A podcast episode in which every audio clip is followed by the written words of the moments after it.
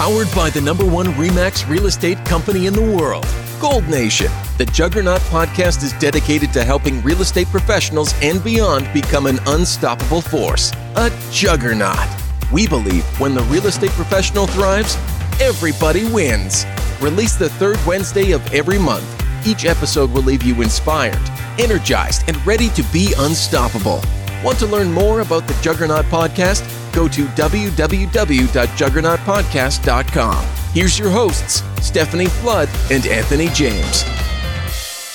Hello and welcome back to the Juggernaut Podcast. This is Anthony James, and I am joined today, of course, with my host, Stephanie. How are you today, Stephanie? I am great, Anthony. Looking forward to today's episode. I am as well. This is going to maybe be our best episode ever. And I and I genuinely mean that. I'm very excited for our special guest today uh, to help deliver a message of hope and to inspire and motivate our audience as the market has shifted and changed and there's some uncertainty and maybe even a little bit of fear out there. I assure you, listen to today's episode all the way through and I'm I'm thinking people are going to leave pretty inspired. What do you think, Stephanie? I definitely think so. Just in reading about our guest today, I was moved and very inspired. So very much looking forward to hearing from him directly. So let's share who our guest is. Let's get right to it. So we have Robert Paylor joining us today. And I'm not going to tell you all very much about Robert. I'm going to give you a little bit because I want Robert to tell you. So here's what I will share. He attended Jesuit High School here in the Sacramento area and went to Cal Berkeley and played rugby.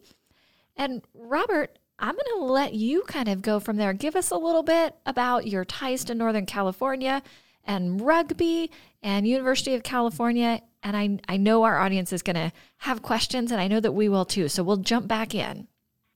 Yes, absolutely. That sounds perfect. Well, first, thanks so much, Anthony and Stephanie, for having me here today. And Anthony, I got to say, you know, I usually get the advice of under promise and over deliver. So best episode ever. We got we're going we're going over promise over deliver. We're, we're doing it. You we, got it. Yeah, we can certainly do that do that today. Um, but yeah, so so excited to share my story. And um, you know, like like Stephanie said, I'm a Northern California native, just in the Sacramento Valley here. And, and growing up, it was pretty much hot summers and sports.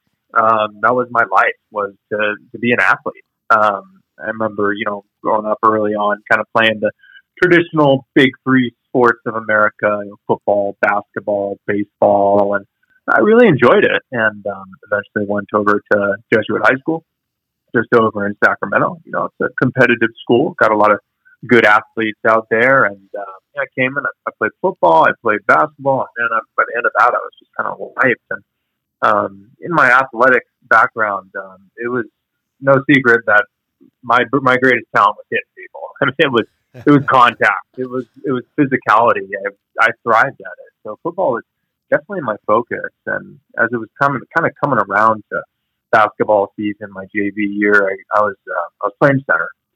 And in the year above me, there was a guy six foot ten.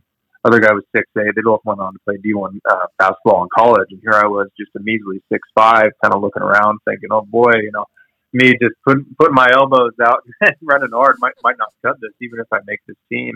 Um, you know, I'm optimistic, but I'm also realistic, and I, I don't want to be riding pine for this. And um, it was kind of when I was having those thoughts and discussions that a lot of my friends said, "Hey, Robert, come out and come try rugby." And I, I barely even knew what the sport was at the time. I was like, "Oh, is that like is that the lunatics over there?"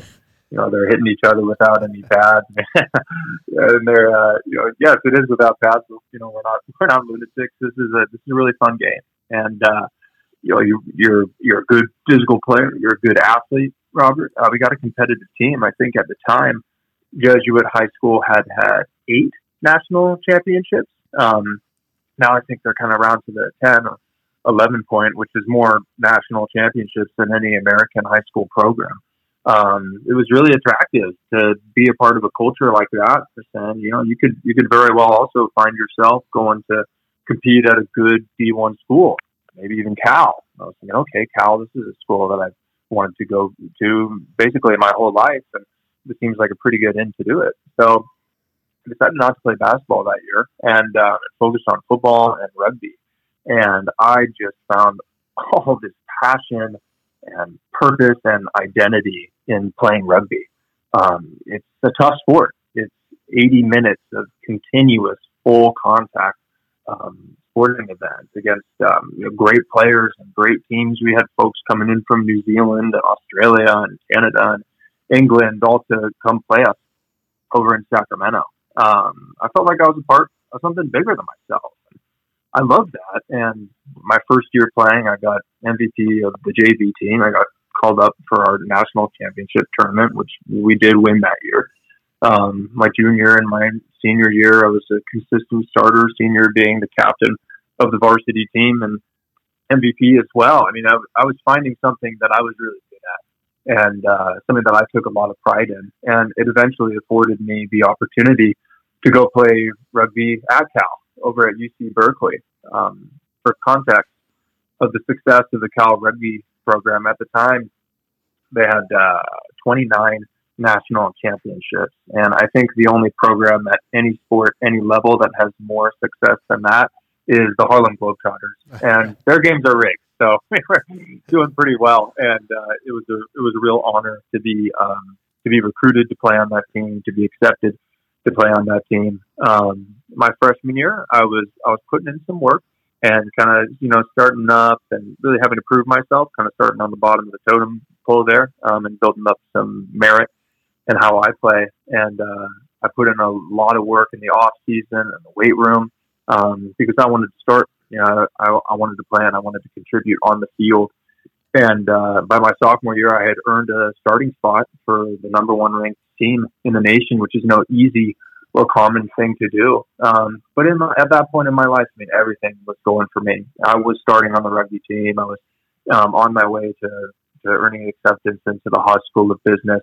Um, my personal life, uh, my relationships were great. Um, I had an internship lined up with Intel. I mean, everything was just going my way, and I, I knew that, and I thank God every day for it. Um, so that's kind of that's kind of my my background. That's how I got to Cal got to play in rugby. That's amazing. What uh, what an inspiring you know kind of story of success up until that point in your life. And so here you are, sophomore year, is that right? Sophomore year playing uh, mm-hmm. at the highest level in a sport that you didn't even know just a few years ago that you'd be playing. So that in and of itself is quite the accomplishment.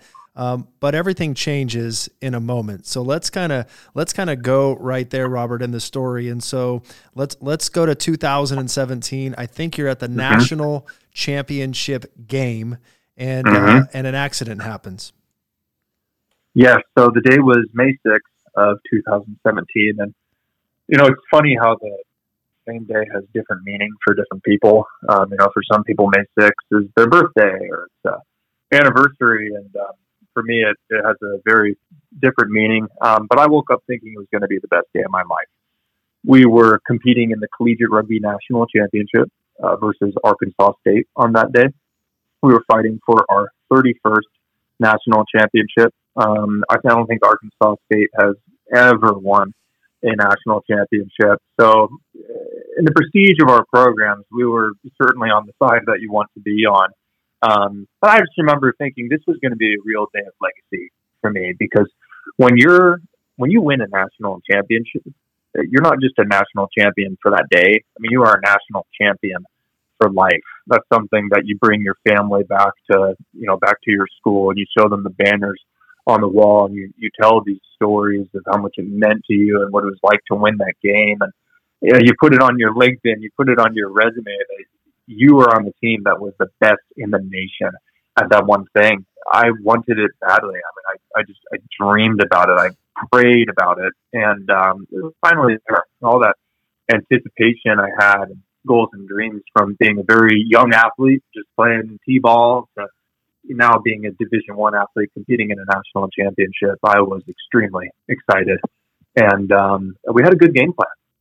You know, we were very we were very calm and collected. We weren't doing a lot of you know yelling and chanting stuff in the locker room. And we knew their strengths and what to look out for. We knew their weaknesses and how to exploit them. And um, I remember, you know, just sitting there in that locker room with my teammates, and you can just feel that intensity in the room. I'm sure all the listeners out there who, who also competed in athletics can just remember that pregame environment. And we all stood up and walked out the single file line to have a pregame warm up, and we're just firing on all cylinders, talking about how we're going to beat the team and bring home the trophy.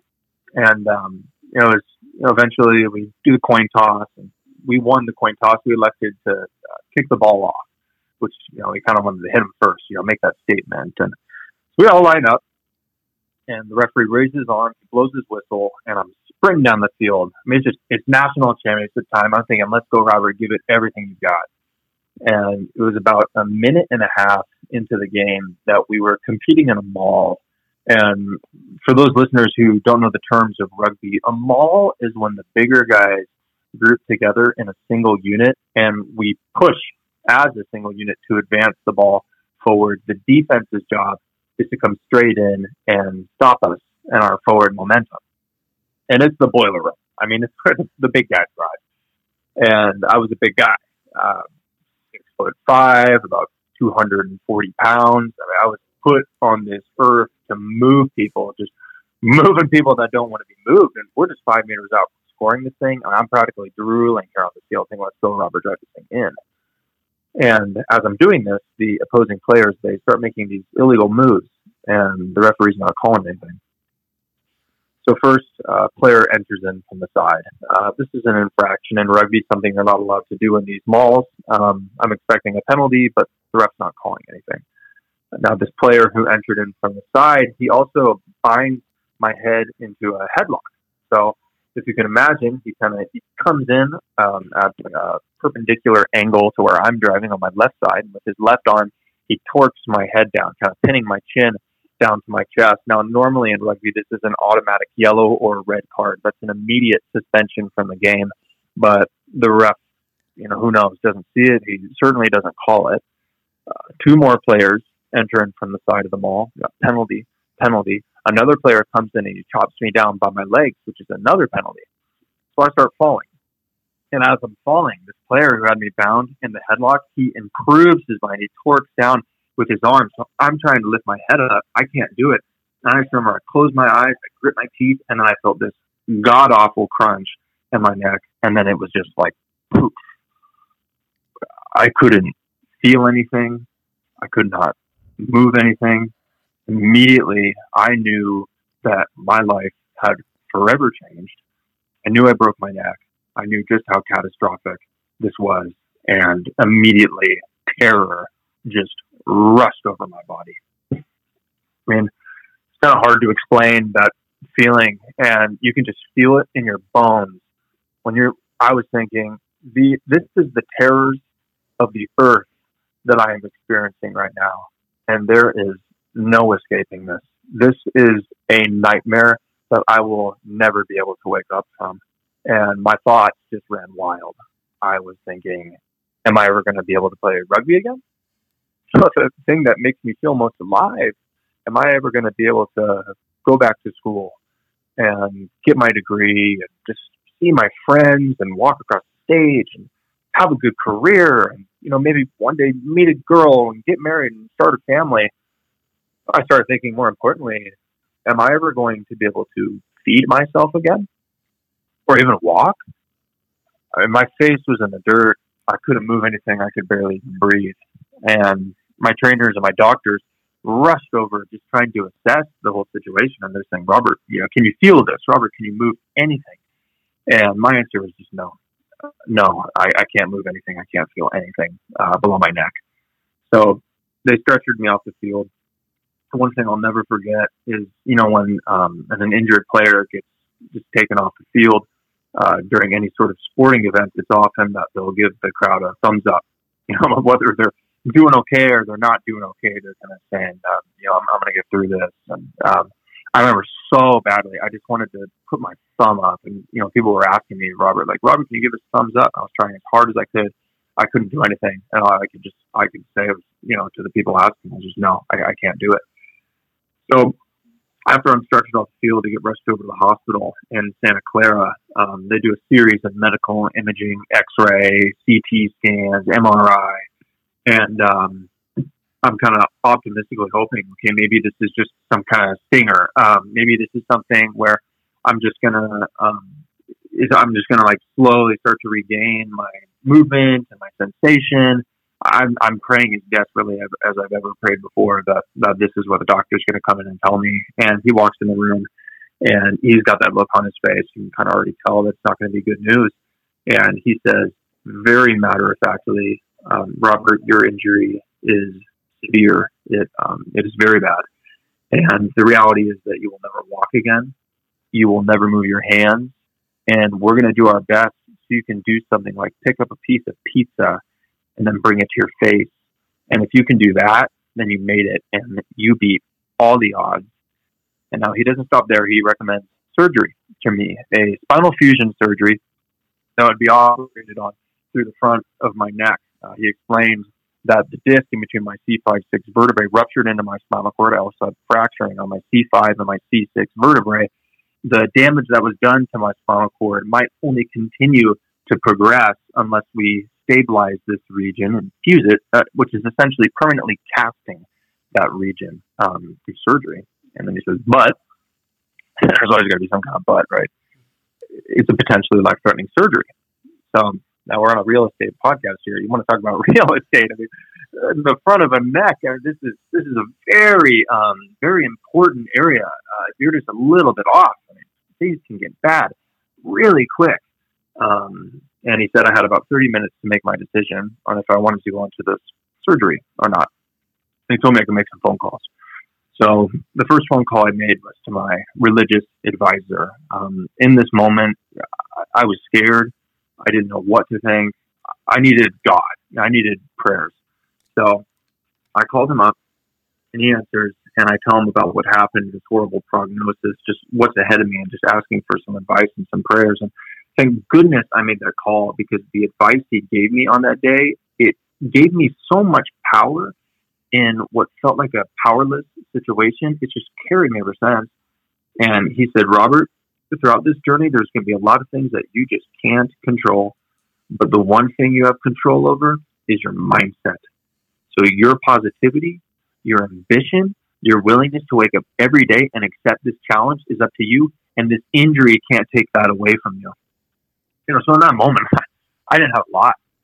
You know, I didn't have the odds on my side. I didn't have some doctor saying that everything was going to be okay or signs of life showing up in my body but I had my mindset. I had that decision to keep moving forward, to do what I know is best for me, to lock out all those emotions and all the turmoil in that room and just focus on what's the next most important thing for me to be doing right now. And that's a lesson right there. Control your mindset. That's so powerful, each and every one of us, because there's so many uncontrollable factors we have in our lives. I certainly couldn't control what happened to me, and I couldn't control how my body was going to respond.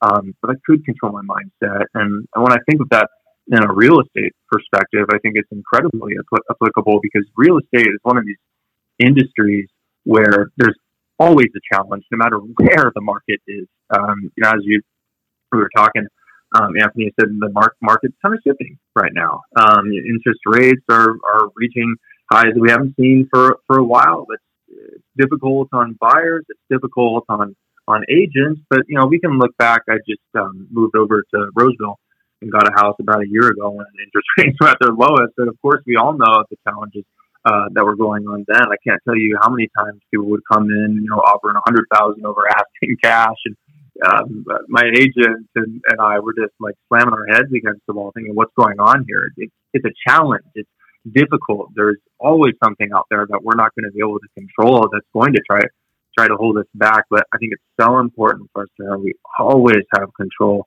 over our mindset. We can always be optimistic about our future. We can just we can keep moving forward. And I think that takes a mountain of a task and it simplifies it down into one thing. And that's just taking a step forward. So after I, you know, received that motivation and that guidance, um, I decided that I wanted to go into the surgery. Um, I couldn't live with the regret, thinking, what if I, you know, if I didn't go into the surgery, could I have had more progression? So the doctor came back. I, I uh, gave him my choice to go into this, and um, I said, okay, well, let's go. So I said my prayers. I said goodbye to my family. I got rolled into the operating room. They put the gas mask over my face. I closed my eyes, and, and that concluded May 6th of 2017. Wow, is really all I, I can say to that. Um, I appreciate yeah. you taking the time to kind of relive that. And I, I'm sure you've done it many, many times, but it's incredibly mm. moving just for us to hear that from you the first time and just the the power and the gravity of what you went through there. And then to get to the point where you made that phone call. And I was really on the edge of my seat waiting to hear what that advice would be. So, being given that incredibly powerful advice, which clearly has stuck with you, of mm-hmm. con- basically controlling what you can control, control your mindset, get your your head straight to decide how you're going to handle this, and, and being in that moment and being in that space. How have you mm-hmm. taken that advice, which is priceless and, and incredible? How have you applied that to everything that came after May 6th of 2017? How has that guided you through everything else that you've done to get you to this point? Yeah, it, it's helped me in every aspect of my life. Um, uh, certainly, from a, a, rehabilitation perspective, I had to access that advice um, immediately because once I woke up from that surgery, um, the challenges really started to begin. Um, I couldn't swallow anything, so I couldn't eat or drink for about a month. Um, I lost 60 pounds in that first month. I mean, all those years I put into just building up my size and strength, it was just gone in a month. Uh, on day two, I contracted pneumonia, uh, which is dangerous for anybody, right? But it was particularly dangerous for me because I couldn't cough. My diaphragm was mostly paralyzed. So no matter how much strength I would try to muster up to get a good forceful cough and just clear my lungs so I could breathe, I couldn't do it. Um, we had to have my respiratory therapist, my nurses, even my mom just slammed down on my chest, doing everything I can do to move the stuff out of my lungs just so I could breathe. And my doctors told me I might not even survive. Um, but throughout all of that, when there was a uh, respiratory therapist coming in at 3 a.m. saying, "Okay, Robert, it's your it's your breathing treatment. It's, it's time to go." Um, and I had the decision of, you know, do I refuse this treatment and and close my eyes so I can get some shut eye? I mean, with uh, in between all the medical complications I was dealing with and uh, the the medical care I was getting, I was only sleeping about two hours a day if you added it all up. Um, and when that person came in and asked, you know, Robert, um, it's time for your treatment. Um, I desperately, desperately wanted to say, no, just, can I please just leave, please? Um, I couldn't say that um, because um, I knew I knew that that could lead to lead to very dire consequences. I mean, it felt like death was with me in that room, just waiting for me to quit. Um, but it was, it was always my decision, right? And I was like, yes, I'm going to do this. I know that this is what's good for me. Um, I know I want to get better. I want to, I want to not just live, but thrive. And in order to get to that point right now, I got to do some of the dirty work. I got to do these breathing treatments. I got to get a tube up my nose and down to my stomach. I mean, these really difficult things that challenged my mindset. Um, I just had to simplify it, take it from this mountain of a task and just boil it down into one thing. Um, just focusing on that immediate fact um, that I needed, I needed to complete. Um, so, that got me through that initial rehabilitation phase. Um, you know, but I'll you know I'll fast forward a little bit and give a couple spoilers into my into my story. Um, I was able to return back to UC Berkeley, and I graduated in May of 2020 to get my degree from the Haas School of Business. And um, I certainly have to con- you have to use that same principle of control my mindset um, in school. When there was you know it's finals week and it's long hours of, of studying, and you're thinking, okay, do I kind of I know it'd be best for me to wake up a little earlier or go go to bed a little later and, and put in some more hours studying. Um, but you know, that bed just looked so comfortable. Um, it was it was a control your mindset type thing. Um, when it seems like, oh man, I'm just I'm taking on a lot right now. Um, to just again try to boil it down uh, to a singular decision to just control your mindset, keep moving forward. Um, it helped me in my rehabilitation. It helped me in school. It helps me in, in the work I do now. Um, it's just uh, it's been a constant prevailing principle that's guided me through my life. Yeah. Robert, what you've just shared is so powerful. I mean, I, I can't tell you how many times, you know, I've I've heard the whole thought of hey control your mindset right? This whole mm-hmm. idea and the importance of your mindset in life. And i've heard it you know I, I, love you know self-help books. I read them all. I listen to the podcast. I've heard it for literally decades right? But i gotta tell you mm-hmm. man this has been by far the most impactful um, version of helping me to understand what that really means to to control your mindset. Because you said something afterwards that really resonated. You said, you know, hey, in that moment, you got advice to you know control the mindset, and then after that, he said, nobody or nothing can take that away from you. And yeah. I just felt like that was that was so powerful because that is that that's the key for me that kind of unlocked it, right? It's like nobody can take that away from you, no matter what is going on in the market. you you've talked about something that is, you know, far more challenging than what a real estate market or something that might be happening, you know, in business might uh, that that somebody might see as a challenge, and the mindset that's needed to kind of navigate that. And what you're saying is, hey, look, you know, I was in this desperate moment, and this is the advice I'm getting, and nobody could take that away from me. And you really latched onto that. Yeah, yeah, something you you just talked about there, Anthony, that I think is is so important to pair um, with that control your mindset piece, and it's really complementary. It's just the power of uh, perspective. Um, and you were talking about, you know, how how you're gaining a greater perspective through hearing me share my experiences. And I get that constantly um, through researching and witnessing and having empathy for the challenges that others go through. And uh, that's a practice that really uh, has guided me uh, throughout my whole life and I really critically needed in that first stage. Um, and even now, through just the minutiae of the daily challenges of life, um, to always be looking out stories of other people who are enduring great challenges. Um, because I think we spend so much time looking up and seeing the people who have, you know, presumably more than us. They're doing the things that we want to be doing. And, um, you know, maybe there, there's some jealousy there and looking at our situation and thinking, woe is me. We don't spend any time looking down um, at the people who are in very difficult situations, having empathy for our fellow human being, um, and not not just getting a sob story out of that because I know that I don't want pity from anybody. I don't want anybody to look at my situation and just feel sorry for me. That's that's not the point of why I share the story. I want people to be inspired.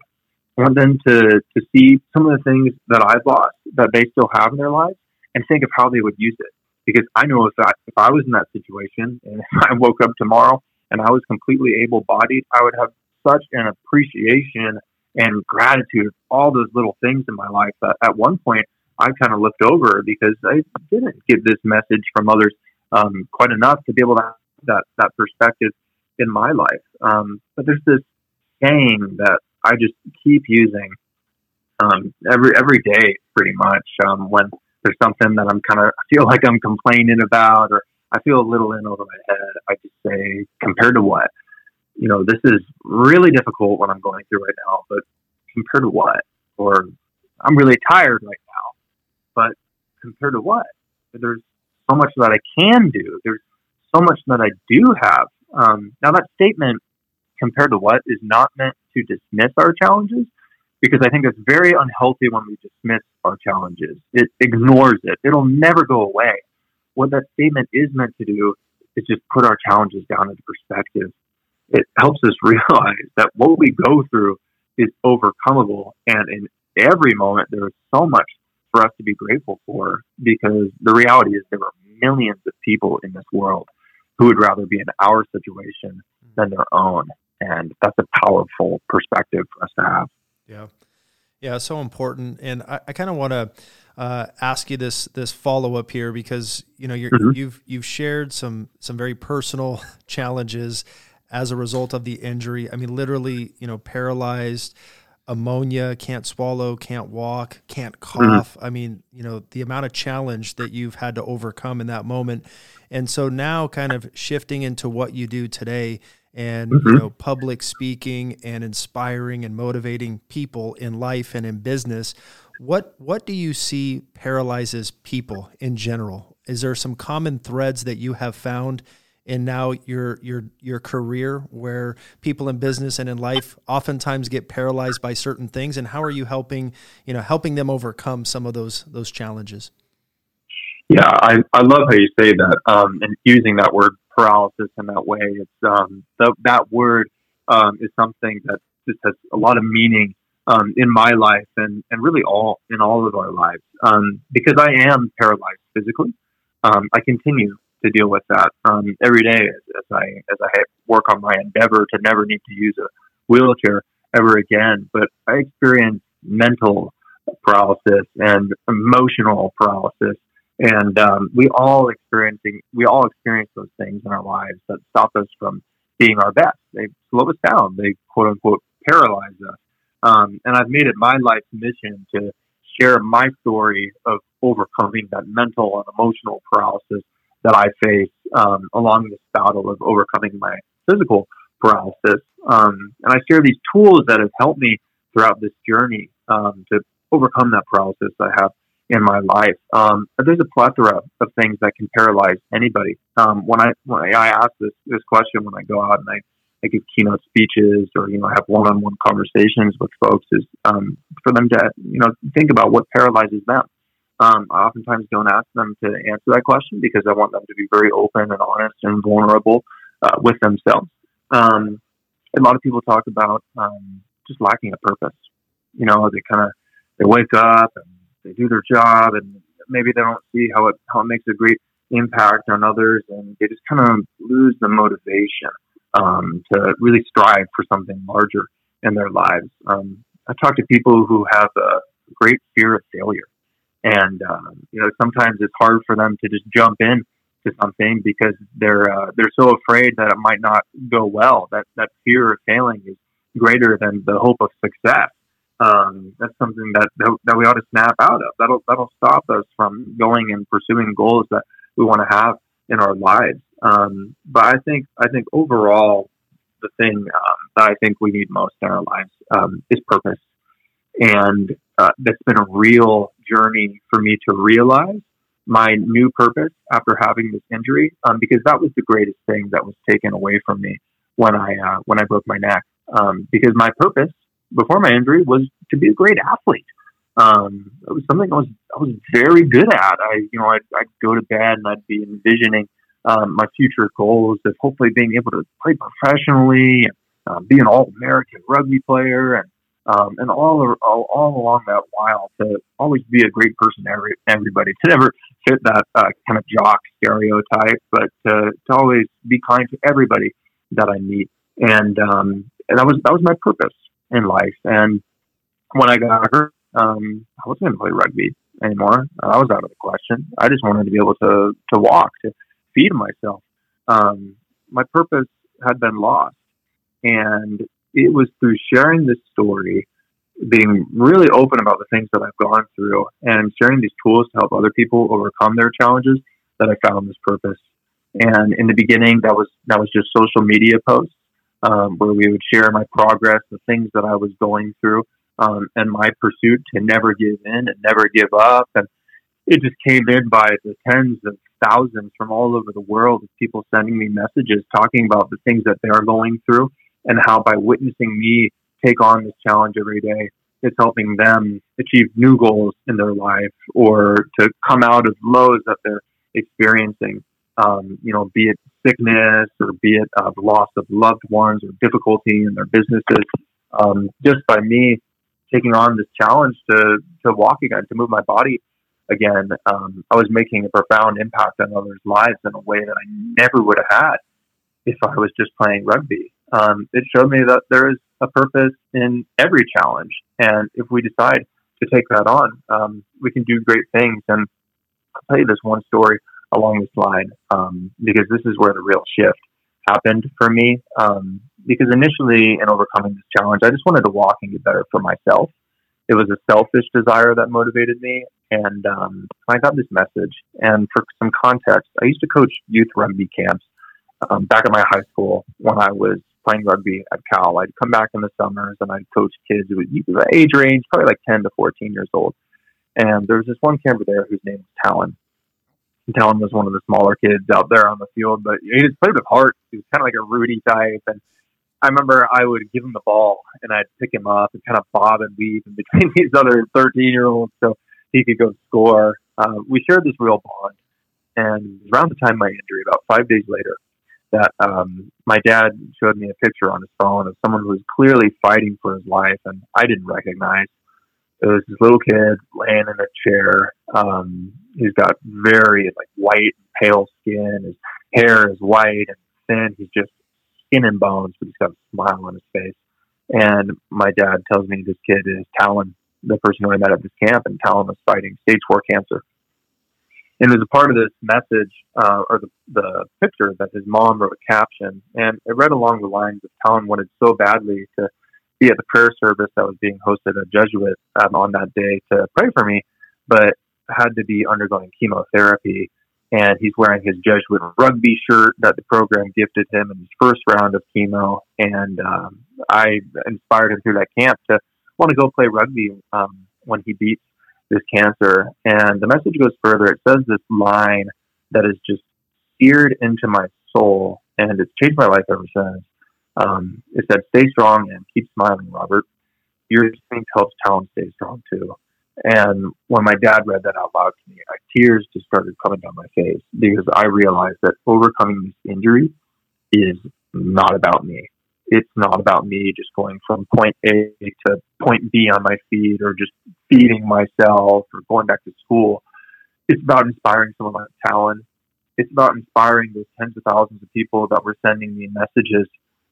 I have been at this injury, but now I'm day 1922 since May 6th of 2017. I haven't quit. I just I continue to move forward, not for the pleasure of going from point A to point B on my feet, but because of this selfless commitment to others. And I think when we live that life of purpose, that selfless life of purpose, then all those things that paralyze us in our lives start to vanish. We get up earlier because we're doing it for someone else. We um, we remain optimistic because we're doing it for someone else. We're not letting ourselves down. We're we'd be letting somebody else down. And um, that's what keeps me going through my injury. It will keep me going uh, for the rest of my life. And I think that's something we all need a selfless commitment um, to others to, to per- persevere through any challenges that we face in our lives. That story is so powerful, too, to hear mm.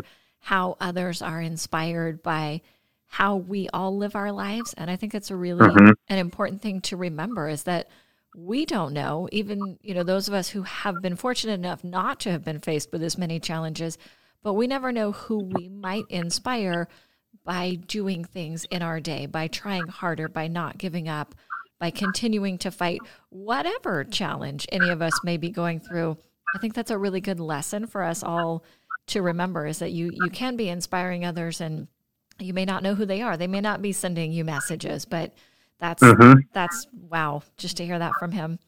Um, I, I, have one other question for you that I really wanted mm-hmm. to ask because you talk about finding your purpose, and obviously mm-hmm. earlier in your life, you thought your purpose was one thing, where and it was at that time, but it it changed, and how many people out there are probably a little aimless in not having a purpose.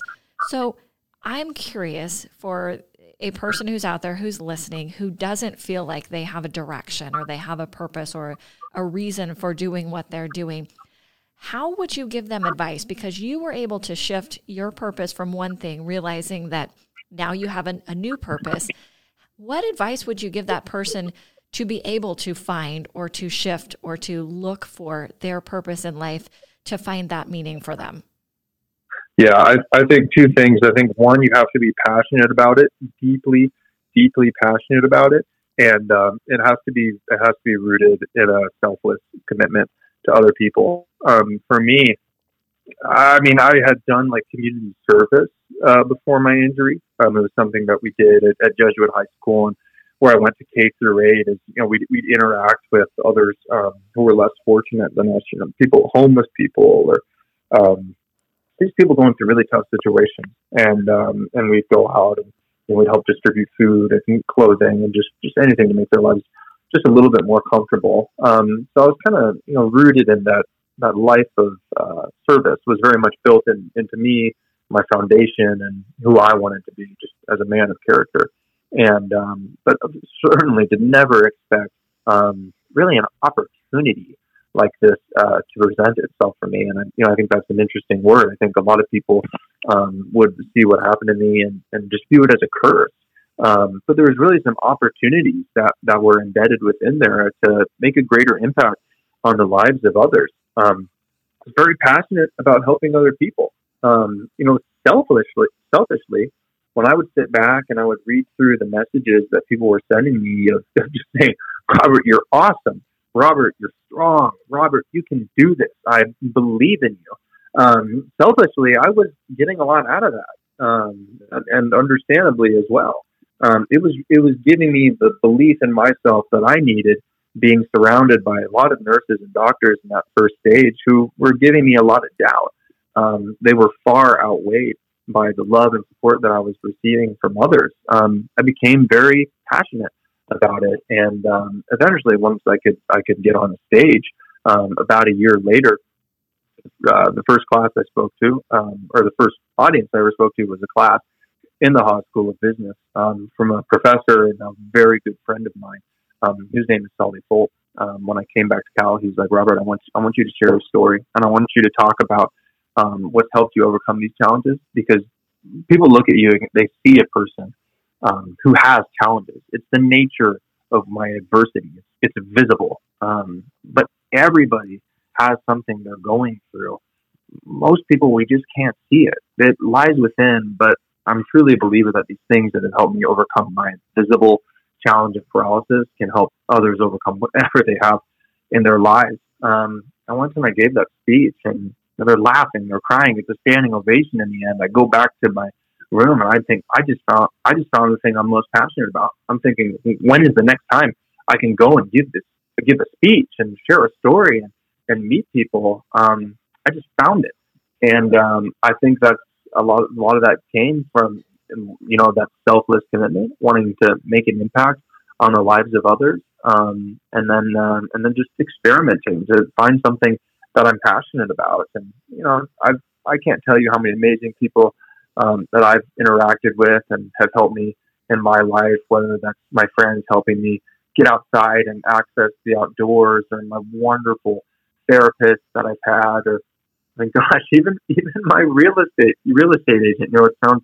so funny. I kind of you know I talk about a lot of things that seem very life and death, and or just you know giving someone quality of life, but I can't tell you how passionate my real estate agent was about helping me find find a great home that you know, is going to be a great place for me for the rest of my life. She's found great purpose um, in her in her job that way, and um, other people find it through being a great parent or, or a great friend, um, helping strangers. Um, there's there's a multitude of ways that, that that finding that purpose can happen. But I'll just return to that that main point there to wrap it up. It's you know number one something you're passionate about. Number number two, it's a selfless commitment. That's perfect. That's well said, Robert. I was going to ask you, hey, what are some final thoughts that you can impart uh, with the audience before we wrap up? But I think you just did an amazing job of kind of bringing that back. And so, how, how can people find you? How can people get connected with you if they want to hear more about your story or invite you into an event for speaking purposes? How, how can people get connected? Yeah, absolutely. I, I would love to connect with anybody who is, who is inspired by this. I love the one on one conversations, whether that's over text or over social media or, or even a phone call. Um, the best way for people to find me is through my website. That's www.robertpaylor.com. Um, I'm on all the social media channels that kind of got a monopoly on the name Robert Paylor. Um, there's not a lot of Paylors out there. Uh, it makes it, makes it easy for me and makes it easier for other, others to find me. And uh, for people who kind of need that daily dose of motivation or just a little boost into their mental diet, um, some positivity um, in their mindset. I, I, post rehab videos every single day on my Instagram stories of um, of me up and walking and endeavoring to to get out of my wheelchair permanently one day. So you know, on the personal one-on-one level, that's you know, those are all great ways to connect with me. And on the event side of things, um, anybody who would, who would like to just ask questions or is interested in having me come in and speak for events. Uh, that's going to be on robertpaylor.com. There's just a little form down there on the bottom of the website and a speaking reel as well to um, to kind of get the essence of this message.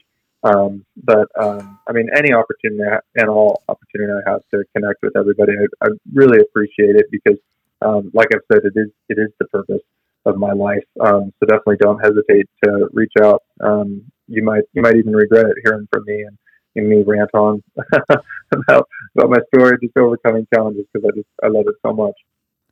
Well, we appreciate your time today, your openness, the vulnerability, and really the the ideas that you shared with us of changing your mindset and i love the idea the the phrase of compared to what i feel like that mm. that may be something that we enter into our our vocabulary here at the juggernaut podcast and thank you to all of our listeners for joining us for this episode of the Juggernaut podcast. Anthony, any final words for our audience? I just want to, uh, again, just echo the thanks and the gratitude, Robert. It's been an absolute privilege to get to hear from you today. And thank you so much for just sharing your story and just being open and uh, sharing some great thoughts of inspiration and certainly motivation. I'm pretty, uh, I'm pretty fired up right now. So thank you. Me as well. All my gratitude goes to both of you. This is so much fun. All right. Well, thank you so much. And we will catch everybody on the next episode of the Juggernaut Podcast. Thanks, everyone. Thank you for joining us and listening to the Juggernaut Podcast. Our vision is truly to inspire our listeners to become an unstoppable force, not only in business, but also in life. To develop that juggernaut mindset that will embrace conflict, overcome adversity, and influence positive impact in the communities we live, work, and serve. It is time to awaken the juggernaut in us all. We look forward to bringing you another inspiring episode next month on the third Wednesday, right here on the Juggernaut Podcast. Until then, take care and continue to be unstoppable.